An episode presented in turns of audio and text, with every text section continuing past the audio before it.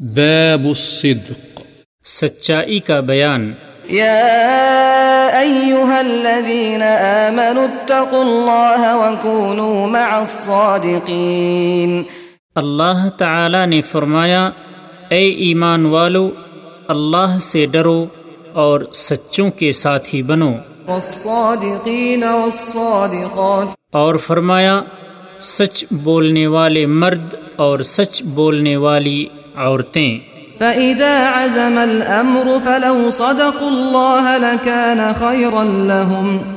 مزید فرمایا اگر وہ اللہ سے سچ بولتے تو یہ ان کے حق میں بہتر ہوتا۔ عن ابن مسعود رضي الله عنه عن النبي صلى الله عليه وسلم قال إن الصدق يهدي إلى البر وإن البر يهدي إلى الجنة وإن الرجل ليصدق حتى يكتب عند الله صديقا وإن الكذب يهدي إلى الفجور وإن الفجور يهدي إلى النار وإن الرجل ليكذب حتى يكتب عند الله كذابا متفق عليه حضرت ابن مسعود رضی اللہ عنہ سے روایت ہے کہ نبی کریم صلی اللہ علیہ وسلم نے فرمایا، یقیناً سچائی نیکی کی طرف رہنمائی کرتی ہے اور نیکی جنت کی طرف لے جاتی ہے۔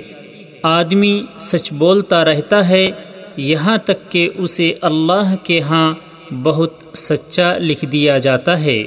اور جھوٹ نافرمانی کی طرف رہنمائی کرتا ہے اور نافرمانی جہنم کی طرف لے جاتی ہے۔ اور آدمی یقیناً جھوٹ بولتا رہتا ہے، یہاں تک کہ اللہ کے ہاں اسے بہت جھوٹا لکھ دیا جاتا ہے۔ بخاری و مسلم۔ عن أبي محمد الحسن بن علي بن أبي طالب رضي الله عنه قال، حفظت من رسول الله صلى الله عليه وسلم، دع ما يريبك إلى ما لا يريبك، فإن الصدق طمأنينة والكذب ريبة. رواه الترمذي وقال، حديث صحيح. قوله يريبك هو بفتح الياء وضمها، ومعناه اترك ما تشك في حله، واعدل إلى ما لا تشك فيه. حضرت ابو محمد حسن بن علی بن ابی طالب بیان کرتے ہیں کہ مجھے رسول اللہ صلی اللہ علیہ وسلم کی زبان مبارک سے سنے ہوئے یہ الفاظ یاد ہیں۔ وہ چیز چھوڑ دے جو تجھے شک میں ڈالے اور اس کو اختیار کر جس کی بابت تجھے شک و شبہ نہ ہو۔ اس لیے کہ سچ اطمینان کا باعث ہے اور جھوٹ شک اور بے چینی ہے۔ اس کو ترمزی نے روایت کیا اور کہا کہ حدیث صحیح ہے۔ عن أبي سفيان صخر بن حرب رضي الله عنه في حديثه الطويل في قصة هرقل، قال هرقل، فماذا يأمركم؟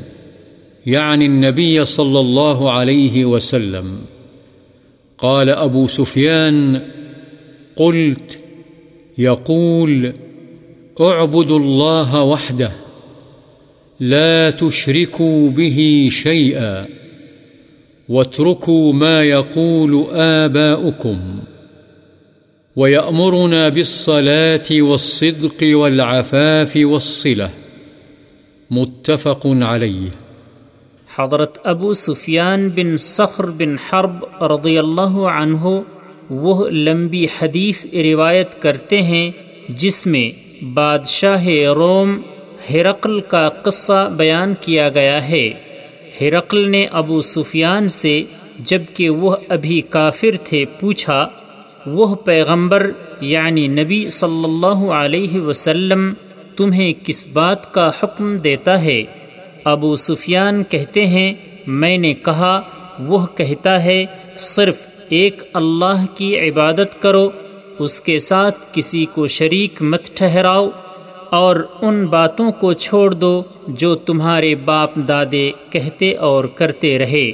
اور وہ پیغمبر ہمیں نماز پڑھنے کا، سچ بولنے کا، پاک دامنی اور صلا رحمی کرنے کا حکم دیتا ہے۔ بخاری و مسلم۔ عن أبي ثابت وقيل أبي سعيد وقيل أبي الوليد سهل بن حنيف وهو بدري رضي الله عنه أن النبي صلى الله عليه وسلم قال، من سأل الله تعالى الشهادة بصدق، بلغه الله منازل الشهداء وإن مات على فراشه رواه مسلم۔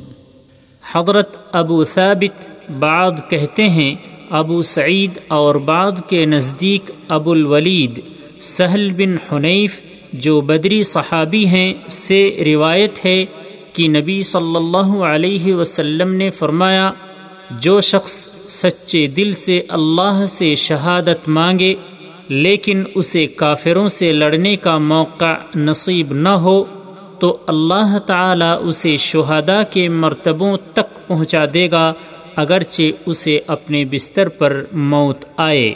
مسلم عن أبي هريرة رضي الله عنه قال قال رسول الله صلى الله عليه وسلم، غزا نبي من الأنبياء صلوات الله وسلامه عليهم فقال لقومه، لا يتبعني رجل ملك بضع امرأة وهو يريد أن يبني بها ولما يبني بها. ولا أحد بنى بيوتا لم يرفع سقوفها ولا أحد اشترى غنما أو خلفات وهو ينتظر أولادها فغزا فدنا من القرية صلاة العصر أو قريبا من ذلك فقال للشمس إنك مأمورة وأنا مأمور اللهم احبسها علينا فحبست حتى فتح الله عليه فجمع الغنائم فجاءت يعني النار لتأكلها فلم تطعمها فقال إن فيكم غلولا فليبايعني من كل قبيلة الرجل فلزقت يد رجل بيده فقال فيكم الغلول فلتبايعني قبيلتك فلزقت يد رجلين أو ثلاثة بيده فقال فيكم الغلول فجاءوا برأس مثل رأس بقرة من الذهب فوضعها فجاءت النار فأكلتها فلم تحل الغنائم لأحد قبلنا ثم أحل الله لنا الغنائم لما رأى ضعفنا وعجزنا فأحلها لنا متفق عليه الخلفات بفتح الخاء المعجمة وكسر اللام جمع خلفة وهي الناقة الحامل حضرت ابو حریرا رضی اللہ عنہ سے روایت ہے کہ رسول اللہ صلی اللہ علیہ وسلم نے فرمایا، انبیاء میں سے ایک نبی نے جہاد کے لیے نکلنے کا ارادہ کیا، تو اس پیغمبر نے اپنی قوم سے کہا کہ میرے ساتھ وہ شخص نہ نکلے جس نے کسی عورت سے نیا نیا نکاح کیا ہے اور وہ اس سے ہم بستری کرنے کا ارادہ رکھتا ہے۔ لیکن ابھی اس نے یہ کام نہیں کیا۔ نہ وہ شخص نکلے جس نے گھر بنایا ہو، لیکن اس نے ابھی اس کی چھت نہیں ڈالی۔ اور نہ وہ شخص جس نے حاملہ بکریاں یا اونٹنیاں خریدی ہیں اور وہ ان کے بچے جننے کے انتظار میں ہو۔ بس اس پیغمبر نے اس کے بعد جہاد کے لیے اپنا سفر شروع کر دیا۔ بس وہ اس جہاد والی بستی میں عصر کی نماز کے وقت یا عصر کے قریب پہنچا۔ اس نے سورج سے خطاب کرتے ہوئے کہا، تو بھی اللہ کی طرف سے معمور یعنی مقرر کردہ ہے، اور میں بھی اللہ کی طرف سے معمور ہوں۔ اے اللہ، اس سورج کو ہم پر روک لے۔ یعنی لڑائی اور اس کا نتیجہ برآمد ہونے تک اسے غروب نہ فرما۔ چنانچہ سورج کو روک لیا گیا۔ یہاں تک کہ اللہ نے اس بستی کو ان کے ہاتھوں پر فتح کر دیا۔ پس اس نے غنیمتیں جمع کی اور آسمان سے اسے کھانے کے لیے آگ آئی، لیکن اس نے اسے نہیں کھایا۔ یہ دیکھ کر اس پیغمبر نے کہا بے شک تمہارے اندر خیانت کا عمل ہے۔ پس تم میں سے ہر قبیلے کا ایک آدمی مجھ سے آ کر بیعت کرے۔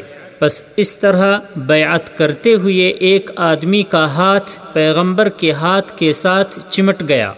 اس نے کہا، بس تمہارے قبیلے کے اندر ہی خیانت کا عمل ہے۔ بس تیرا پورا قبیلہ میرے ہاتھ پر بیعت کرے۔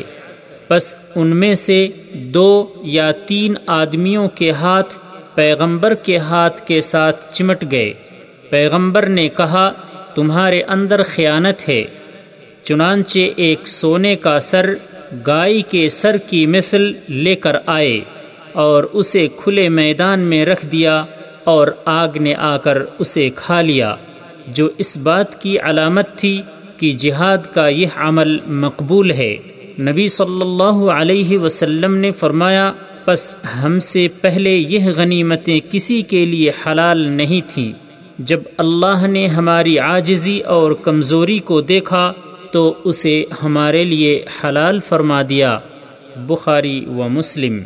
عن ابی خالد حکیم بن حزام رضی اللہ عنہ قال قال رسول الله صلى الله عليه وسلم البيعان بالخيار ما لم يتفرقا، فإن صدقا وبينا بورك لهما في بيعهما، وإن كتما وكذبا محقت بركة بيعهما. متفق عليه. حضرت ابو خالد حکیم بن حزام رضی اللہ عنہ سے روایت ہے کہ رسول اللہ صلی اللہ علیہ وسلم نے فرمایا کہ دونوں سودا کرنے والوں کو اس وقت تک اختیار ہے جب تک وہ جدا نہ ہوں۔ بس اگر وہ دونوں سچ بولیں اور چیز کی حقیقت صحیح صحیح بیان کر دیں یعنی کوئی عیب وغیرہ ہو تو بتلا دیں، تو ان کے اس سودے میں برکت ڈال دی جاتی ہے۔ اور اگر وہ چھپائیں اور جھوٹ بولیں تو ان کے سودے سے برکت مٹا دی جاتی ہے۔ بخاری و مسلم